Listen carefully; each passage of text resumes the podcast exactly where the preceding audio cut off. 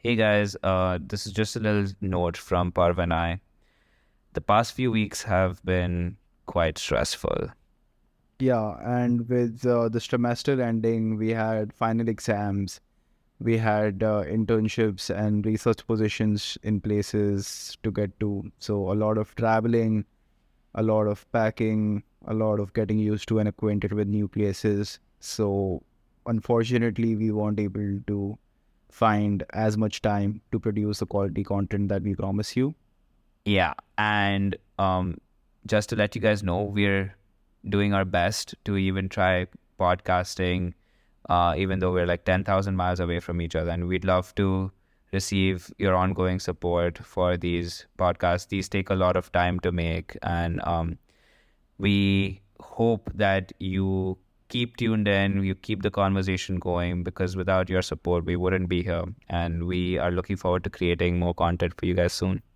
Yeah, follow us on our Instagram at the rate sipping Socrates, and we hope you like the episode today on education. Thank you.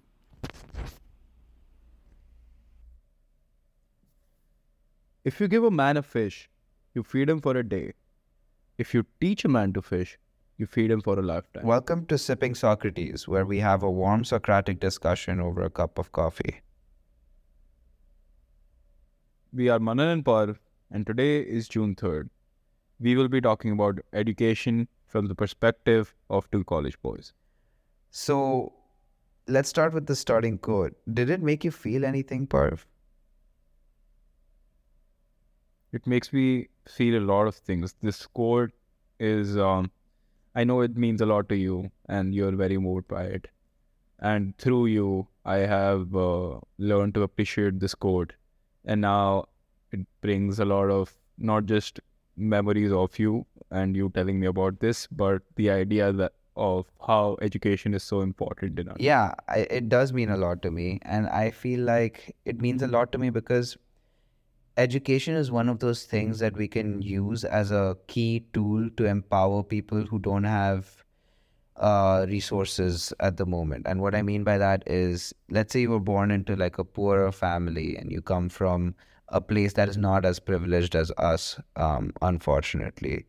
You can actually use money and you can use that as like you can use education as a bridge to sort of get people who want to you know try and acquire more for their life and their family and their children to through simple means of education. And i think it's transformative in a way that not only changes your life but changes uh, you know your family's life and those around you for for a long time to come. And moreover it changes the world as we know it. Um, So is that what it is about for you, Manan? Is education about empowerment? Oh yeah, absolutely. I think it's an aspect to it.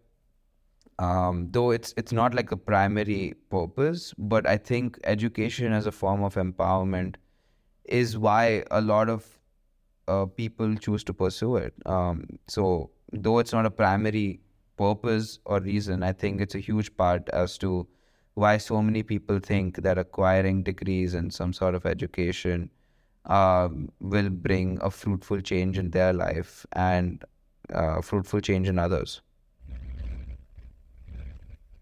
So generally we do this at the very end of our podcast, but this time around I would like to switch it a little bit. So Manan, tell me uh, any anecdotes from high school or college that you have had about education, exams, uh, something that just brings a lot of emotion out of you and your feelings about education. Uh, ones that stand out are, uh, if you want to divide it into a positive or negative sort of emotion.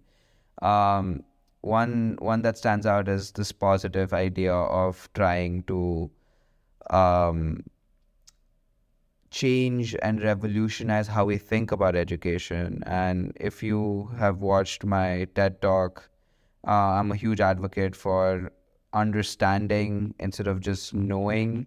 And the way we do that is teaching others to understand how to learn. Because I think uh, we've seen a lot from our experiences that no matter how sometimes when students just put in all their hard work into studying and um, being this part of you know the education system, they don't maximize how much they get from it, and the reason for that is because they don't know how to learn, and so after thorough research on active recall and spaced repetition as like techniques on how to actually be effective learners, um, especially with the system that we have in place.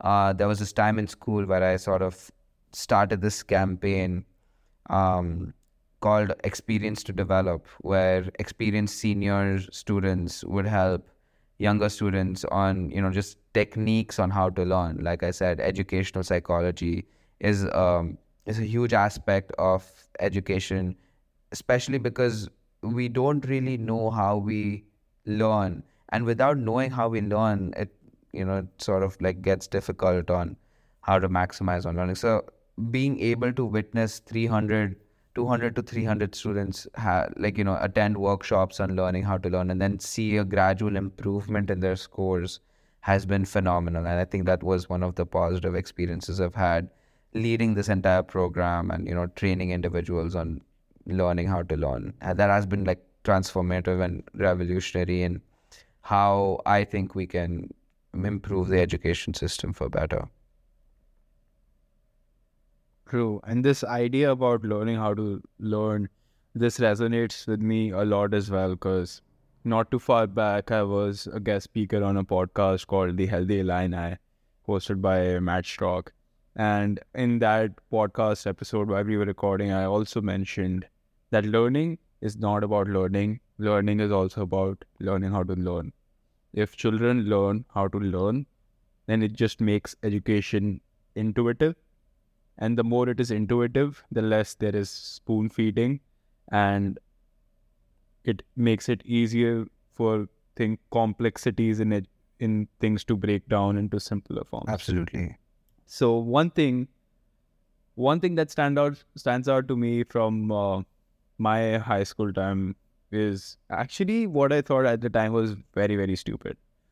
So uh, we started a thing with the social club of our school, um, social club of our school, and then the thing was that we will teach people how to fix sinks and water taps. So basic plumbing. And to give you a little bit of background on this, I come from the state of Rajasthan. Rajasthan is a state of India which is very dry, it's very hot, and there is water scarcities in several parts of the state. So the idea was to teach people basic plumbing so that whenever there is some issue of a draining tap, it can be fixed by anyone. Because there were quite a several taps in our schools that would leak a lot. So at the time, I thought it's a very dumb idea. Why are we taking time out of classes to be taught how to teach um, and how to learn and to learn how to fix these taps. But now that I think about it, it's not just well, th- that's one aspect to it, the environment, right? The second aspect to it, which makes a lot more sense now, is teaching vocational act, uh, vocational skills. In our education system, we are not being taught vocational skills that might be important for several people. What are your thoughts? I think that is one of the things that I wanted to touch on as well. But I'm so glad you mentioned it because vocational skills are now going to be one of the more in demand skills, um, especially because most people who are pursuing um, jobs in the tertiary or the quaternary sector are going to come back to produce technology that can help us solve basic things uh, that we otherwise are not trained for in you know through school. And so just like you know addressing a part of school or education that has not been addressed through the system and you trying to take initiative and training individuals for that is transformative for sure. Right. And um, i was watching a ted talk by sir ken robinson in which he mentions that i kind of agree with this if you think really think about it, what education systems are trying to do is make everyone university professors. That's interesting. The school that this the high school that we the things that we learn in high school, the things that we learn in college, and then what do you proceed to do? They always teach you this more to learn in the field. Then you pursue your masters, then then you get a PhD, and well now guess what? You're a professor. So what the education system in their way trying to do is teach everyone to become university profession professor. Well, there's nothing wrong with it. However, generally speaking, university professors are disembodied. Yeah. Highly. Yeah. They think of their bodies as a means of transportation for their head. I think that's a nice way of putting it. So that's a very um, funny yet kind of realistic idea that I heard from that. Yeah, uh, you know, the TED Talk by Sir Ken Robinson is one of the first TED Talks, uh, one of the hallmark TED Talks that actually um, brought TED to this, um, you know, as like this landmark of you know just great ideas. And that was, uh, I would say, it was one of the milestone TED Talks that I think most people who are into TED have like heard of or listened to. But what about some of the negative anecdotes or memories you have from exams or education? Because I had a lot. Uh, I'm a nervous test test taker. I suffer from, well, I don't suffer, but I have been subjected to a lot of um, stress and anxiety surrounding exams because of you know competition and imposter syndrome and stuff like that uh, from my high school, and it carries on to me to this very day. But I think being able to manage that is equally as important. I remember that small things like even asking for extra supplementary sheets uh, during the exam hall um, to like fill out the answer sheet used to like be sometimes stress invoking to those who uh, haven't written as much or haven't know that they haven't like put in enough on the paper. I think small things like that just remind me of how high schools actually just trained us to be test takers and perhaps has not really focused on you know growing us as individuals or grooming us to be you know better uh, individuals for society. And i always like mentioning that you know life is not like an examination hall where you know the more like supplementary sheets that you take or the better the more answers that you can you know find uh, in a given specific amount of time um, it, I feel like some of those skills, while uh, are important, are not you know holistic representation of the decisions that you'll end up making in life. Mm-hmm. Right. Personally speaking, I was a bright student but a very lousy te- test taker. Well, I knew what I was supposed to do mostly in an exam. I knew how to do the questions, but it would be lousy things like not flipping over the page to see the next set of questions and just sitting there idle for the next hour. Things like that, forgetting parts of the question. So I would do part one, two, and three, would forget to do part four and move on to the next question. So those kind of things happen a lot. And then towards the end of the exam, when I would think about maybe rechecking and I saw that, oh shit, I forgot this one part. Having this mini burst of panic attack where I'm trying to figure out the stuff as quickly as possible before the teacher gets to me to take my exam sheet. All of that had ha- has happened a lot. But overall, exam wise, very personally speaking, I'm quite comfortable with them. I feel confident going into exams. I never have that exam anxiety. But it, it is a wide, wide problem between people to have an exam anxiety, to stress about them, to overdo it to the point that they're just training themselves that more, doing more questions is instead of helping them is just making them more and more confused. So exams not always for the best for sure. However i want to mention that at least in the exams that i've taken recently in college in contrast to the exam that i took in high school are very different. And here's what i mean by it. I think it might be a indian education versus western education type of deal. But in indian education when i was taking exams here it was a lot about well here is what you need to know. Within this vast content we will ask you questions that you've never seen before.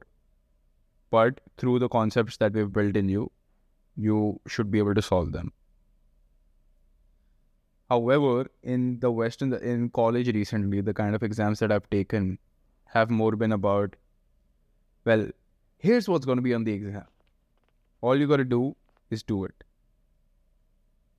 So it's like a mandatory homework that teaches you through exam. The idea of exam is not to test your knowledge, but the idea of exam is to make you learn, which is a completely new idea of thinking about an exam. If learning is all that matters, then why test when you can take that same opportunity to make them learn? Yeah, that's an interesting, uh, contrasting system. But I do feel like, uh, correct me if I'm wrong, but don't uh, very popular Indian examinations, especially entrance examinations like the JEE, the NEETs, don't they have like a lot of past paper questions that usually sort of show up in the exam, or am I am I wrong about that? Uh, no, no, no, absolutely not. So how it is is that they do have a lot of past exams, mock exams, and resources available. But every question that you see in exam is rarely a version of the ex- question you've seen before. It's very creative. It's very new. It's almost like nothing. Interesting. And because you mentioned the contrast between, you know, these two systems, that I also somewhat relate to because um, I've been in CBSE and then I switched to IB. So I have had an experience to a lot of cu- to a lot of curriculums. I see there's a vast contrast in how different uh, cultures want to assess the competency of students and the proficiency of students. And I always find it interesting like, does that make one student more able from one part of the world than a different student? Maybe we're trained for different skills, you know, and that's why I wanted to bring up the question um, in this in this segment of our podcast. like, What exactly is the purpose of education, and what exactly is the purpose of exams? Do you think, Parv? Well, here's a very, um, uh, very popular idea. The purpose of education, and I'm sure I've told you, told this to you before in a in a conversation that we might be having, just chilling. Um, but the idea is that what does a, a employer look in people? An employer, when they look at possible employees, they want a person who will be loyal. They want a person who will be regular and they want a person who aligns with the thoughts of the company. Well, it's there, there are a lot of alignment programs. Companies are very uh, woke about alignment issues and agency problems, so they do a lot of that. In which case, that is not that big of a problem now. The problem is where it comes to loyalty. A lot of companies are facing problem with employee churning churning very fast, and that cost that cost translates to one cost of acquiring employees two cost of teaching employees and learning and development in employees. All of these costs are skyrocketing because of this churning problem. So, the idea of education and examinations is that, well, here is a person who has, for the last four years, came to this place, has showed up most of the time, has done most of the work uh, that they were given, and quite reasonably well. And here is a brand, that brand being a said university, college, or institution uh, that certifies them and kind of backs them. So this makes the employer feel that to a certain level, this person will come in every day, will do all the job or all the tasks that they're given reasonably well and in the deadlines that they're presented most of the times. And that, in a way, has kind of become the role of education in exams. Interesting. So, um, from what I hear you say, it's mostly about how well you can comply given a set of parameters or rules in a specific system to get the best possible outcome. And I know I mentioned this in the beginning of the podcast. I said that it was meant to empower people. But I think because you mentioned this, you need to bring up this point. How truly do you think that this system is meant to empower people? Because you said, you know, they want you to comply within a set of rules to the best possible skill or ability that you can show in that role.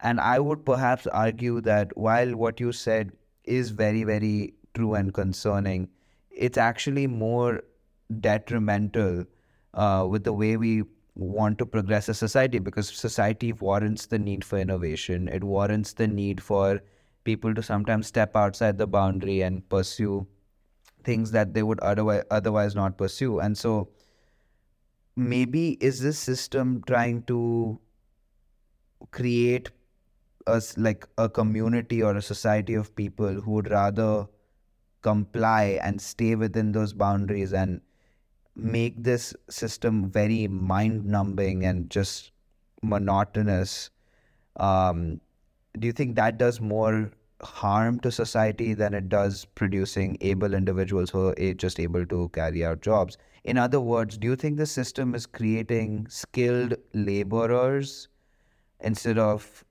competent and bright and future thinking uh, change makers of, of the of the world. Oh yeah, right for sure. So killing creativity is something that the education system has been accused of several times. And we're all kids, children are all born creative. The tough part is to stay creative through adulthood. What do you say about um, about making skilled labors I co- kind of agree with that too because a lot of entry level to mid level jobs that the most of the population aspires to hold and does hold. I'm not talking about those higher management executives and then founders type of people. I'm talking about the very uh, in the bell curve, the middle, the the bell where it's the peak at. Those kind of jobs all of them are skilled labor type jobs. And the visionaries do want people who want to remain and do remain there and do those jobs. Because the leaders, the executives, the directors, all of them, they are the visionaries. They they choose where the firm or the company is headed they choose what's the next challenge they choose the strategy to make growth at the pace that they would like. Right and i co- i completely so, love sorry to interrupt you right but i completely love the fact that you brought up the normal distribution curve in this sense um and i'm going to let you finish your point before i head to the next part of what i wanted to talk about. Uh but i'm, I'm glad you brought that up. Yeah. So as i was saying the visionaries, the executives, the senior people, they do want that skilled labor. They're looking for nothing else in a lot of employees. And then the kind of employee who somehow still retains that creativity within themselves, those are the ones who quote unquote climb the corporate ladder. Right. That was my entire. Yeah, no, I completely, I, I, I completely agree. I mean, expectations of employees has always been, you know, um, at least until the last 10 or 20 years has been to comply and you know to get the job done. And i think it still holds true for a lot of corporate cultures to believe in their ideology. I think there is some amount of uh, change coming in, in in which we're seeing um, you know uh, company heads and you know management uh, professionals trying to look for entrepreneurs uh, who are ready to you know take a step further in their responsibilities to innovate. And we are seeing that in google and stuff. Um, but you mentioned the bell curve and um, like how i mean there are a lot of listeners who are listening to a podcast and wondering what they're saying is true but how do i make that jump into you know the the part of the curve uh, you know and the positive x-axis that sort of reaches that you know that little thin curve right like thin portion of the curve right uh, towards the end of it. And how do they make that jump between just skilled laborers to then like visionaries and change makers? Because at the end of the day everyone wants to be uh you know someone who's known for making a significant contribution to whatever it is that they're doing. So beyond just grades and the purpose of exams um, how do you make that that jump? So I personally believe, and this can be a topic and for an entire new uh, podcast episode, that luck is a big, big thing. Coincidences, luck, ju- opportunity that you were looking for, or which happened to be that million dollar, billion dollar idea just happening to be there when you were there. So luck plays an important, very, very important role in reaching that positive x axis um, side of the bell curve to the extreme positive x-axis. I'll give you an example.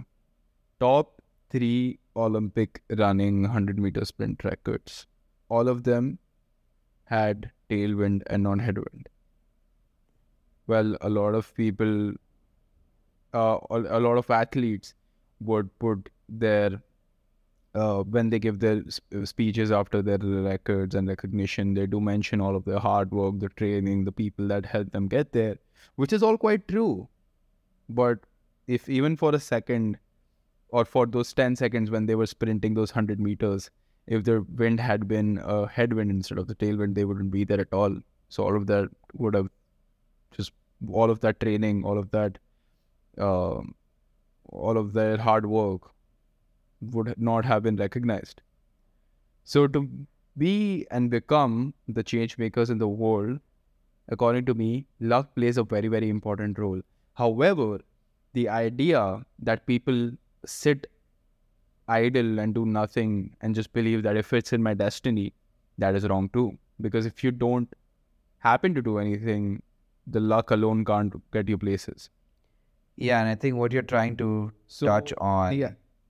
So what I'm yeah, so what I'm trying to say is that you keep going forward in the hopes that no luck exists. In the hopes that all the work that you do, all the results are gonna come from all the hard work and energy that you put in. But looking back, if you do make it, do know that there is a lot of factor involved, which is just sheer luck. Right. And what you're trying to sort of get to is fortune favors the people who maximizes the chances of fortune itself. As in, you need Yeah, to you be in situations and places uh, to, you know, make the luck work for you. Right. I'm gonna quote John Wick here and say, "Fortis fortuna adiuvat," which translates to "fortune Right. forward," which is one of my very personal favorite Yeah. This is like a part of iconic right there. But beyond that, how do you how How do you- measure these things? Like, it's easy for us to say that the you know exams have not really been representative all the time of situations, but they have been representative of, let's say, for example, your hard work, your dedication into like learning a topic uh, to you know to the farthest of your ability as well as you can and then answering questions on that in a specific given period of time. But outside of that m- measuring holistic learning continues to be a challenge. Like how do you measure stuff like creativity or critical thinking or emotional intelligence? Well you can you can see that from character and let's say if there are like leadership positions in schools you can see that from how a student or a prefect or a leader in that situation behaves when there's a tough time or when there are challenges and stuff like that, and wh- whether or not they're competent enough to um, deal with that situation appropriately. But knowing that these skills and qualities are so essential in future entrepreneurs and change makers, how do you actually measure it? Exactly, and that's the entire issue, right? The entire wave about questioning the education system, about redoing or restructuring the education system, has been to reach this holistic approach of assessing a student, which is also the reason why a lot of colleges and universities have stopped uh, accepting or made um, standardized tests optional because those standardized tests don't necessarily reflect a student and wha- how they are which is why a lot of emphasis is on their essays is on their profile is on their past experiences what what beliefs do they believe in wh- what is their core values. And so long as those holistic measurements about the core values of a person uh, meet the standards of the university, they're trying to shift to that model. which I believe is very good, but there is no objective way to measure uh, a student's holistic growth. Right. Uh, You're definitely correct in the sense that uh, grades can and exams can measure your understanding of a subject, your understanding of a concept objectively, but there is no given objective way to measure holisticity. Yeah, and um, does that mean? And so this sort of brings up this question where we then differentiate what training means and then what education means, right? Because when you train someone, you want them to be competent in a certain skill. But I believe education goes further than that. I think education is all about the things that we just talked about, like emotional intelligence and critical thinking and decision making and analytical skills and stuff. And so, where does training stop and where does education start? And if if we want, you know, just to churn out workers that can produce value to the society, that can be done solely by training. But we don't want that. We want people to go the extra step and do something that has never been thought of before. So I I personally believe that even though school trains you, your education should uncover or encompass a lot more skills that can at can that can be attributed to at the end of the day being successful in life so how do you think we can train these sort of skills? Is there is there a way or is it something as simple as oh here's a piece of paper uh, try and come up with the best possible thing that you can do with a piece of paper or like we previously mentioned the sell me a pen scenario where then students are then you know come up with frameworks on how to sell other people a pen. Why is it that we aren't able to introduce or integrate these into modern education systems? So i believe we already have. And people when they think about education system they only think about um, and, and i'm particularly talking about college and universities. They only think about the exams they take the classes they go to and the homework that they do I believe that universities and colleges have already adopted a very holistic learning uh, way. And here's why. Freshman year of college, we're supposed to live in a dorm and it's mandatory. Guess what you learn? You learn how to share a common space, your personal space with people. You get to learn how to dine with 500 different students with 500 different backgrounds in the same huge hall and just have a conversation there. So that is also a part of our education system, which no one ever even thinks about. Then I'm a part of the supply chain course in the University of Illinois.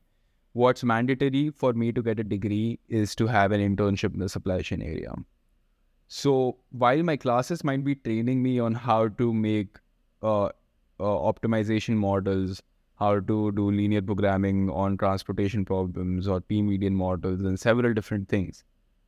The internship that I did and that the students will do will give them hands-on experience towards that holistic learning.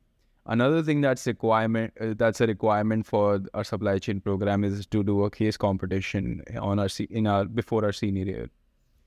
The case competition again reflects our public speaking skills, um, problem understanding, problem solving, uh, and then innovatory skills as to can we innovate a solution somehow out of this problem. So education is very dynamic. What I'm trying to say is that a lot of parts of the education system are completely neglected and emphasis is given to homework classes and exams. However, if you look at it, living in a dorm is also part of the education system which teaches you. Yeah, I think that's a fair argument to make. Unfortunately, being a pre med, uh, most of my hard science classes, most of my grades in them have simply come from uh, homeworks, exams, and quizzes, like you mentioned before. And so I personally haven't had the opportunity to indulge in projects or presentations uh, that can allow me to practice or implement my creativity and you know um, analytical skills in a in a better way. But probably that's just because of the difference in curricula between different sort of disciplines in, in education. But having said all that, we still believe, and this is a common viewpoint, that success is important. Uh, it's almost vital for you to, like I said, empower yourself and uh, create change in society. So, because of these sort of transformations in how we view education, how do we redefine what success means? And for someone who places a lot of emphasis on academic success, do should we perhaps turn our heads around and rethink uh, what makes us successful as an individual, as within a society, maybe within relationships, and does being well educated reflect on all these different aspects? Success is very personal to a lot of people. By personal, I mean success have everyone has a, their own personal definition of success, which is true. Generally, their definition of success is driven from their past childhood experiences. So, very generally speaking, amongst the people that I've met, success for a lot of uh, people who haven't come from financially strong households, maybe to earn a lot of money. Success for a lot of people who put who are very loving and caring might be to have a nice and strong relationship with their family and to lead a happy family. Success for certain people is to just travel and explore the world and meet new people and then keep moving to the next page. So, success needs to be redefined and is defined by you and you alone, for sure. What education does is education gives you a better way to define your success measures. So if I weren't educated enough and if I weren't uh, or if I weren't aware enough of the problems in the world or the grand scheme of things in the world, as in problems, say racism, problems with the LGBTQ community, problems with political issues and agendas and propagandas.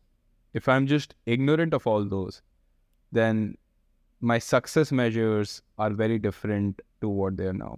Currently, being aware of all these issues in the world, my success measures is to somehow contribute these issues by making my fair share of contribution, whatever may that be. May that be uh, donating money through a phil- philanthropy. May that be starting my own NGO. May that be exp- uh, may it be to aspire to become a politician, so that when I'm in a position of power, I may be Im- able to impact these uh, these um, these causes that I firmly believe in.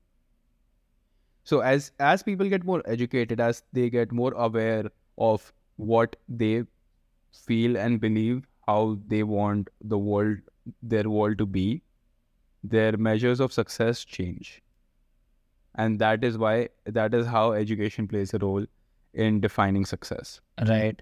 And we we obviously know that the problems um that happen in society that are currently occurring, whether it's social issues like racism and gender inequality, uh, all the way to financial issues and um, just economic disparities between individuals. There, there comes a thought, and it's inevitable that we sort of always look to reorient education to produce individuals who can come up with solutions to these problems. Um, in different parts of the world. And so these are policymakers or exec- business executives or uh, just entrepreneurs who are looking to s- choose a problem and try and solve it to the best of their ability. One should never think that the education system right now is perfect. Like we have discussed all the ways in, in which it is very imperfect. But let's let's try and become solution makers during this segment of this podcast and try and think about how we can reorient education um, and perhaps explore possibilities of adaptive learning or project based assessments and continuous evaluations um, and integrate them into the system to perhaps better education for the purpose that we have currently defined education for. Hmm. So, do you have any but ideas? that wait, can you can you repeat your question? Ideas for trying to think of different strategies to reorient your education system to include these sort like these certain things in in trying to make it better. Yeah, well, as we've kind of talked about in this entire episode, education needs to adapt in to the way that there needs to be a lot of vocational skills be taught, and then several other parts that aren't given as emphasis. But our education systems, I believe, are doing a great job in adapting to them. They are there are now courses solely on things like say dancing, music, uh, cooking that weren't there before, to be very honest. And even though the mainstream might not be this, there is a wave of change, and there is a wave of change for the better. So I believe that, however, me being a college student, I don't have an answer to what the next big thing for the education might be. But what I want to say is that the future of education is very brimming and filled with immense potential. The integration of technology, personalized learning, and the development of essential skills will reshape the education systems worldwide. As we look ahead, it is crucial to ensure equitable access to education and bridge the divide. By embracing these transformative changes, we can create a future where education becomes a powerful tool for empowerment, as we mentioned before, fostering lifelong learners who not only learn but know what is it to know how to learn, and then who are prepared to tackle the challenges and opportunities for an ever changing and evolving world. I absolutely love that. So, just to conclude this episode right here, we've talked about personal anecdotes with education and what we and then we sort of delved around to the purpose of education and the purpose of exams and the difference between training and actually educating someone. And then we got on to talking about uh, results and redefining success in education, which we thought was absolutely essential um, to how you view life as a student or as an uh, educator or as someone who's being educated. And then we sort of rethought uh, what education could stand for in the future by integrating these uh, learning of skill, learning of vocational skills, and changing how or changing how you evaluate students based on um, different sorts of uh, exams, etc. And as a final remark, I would just like to say or quote um, Jiddu Krishnamurti, and they said, There is no end to education. It is not that you read a book, pass an examination, and finish with education. She says the whole of life, from the moment you're born to the moment you die, is a process of learning. And I think that encapsulates what we were trying to address in, in this episode.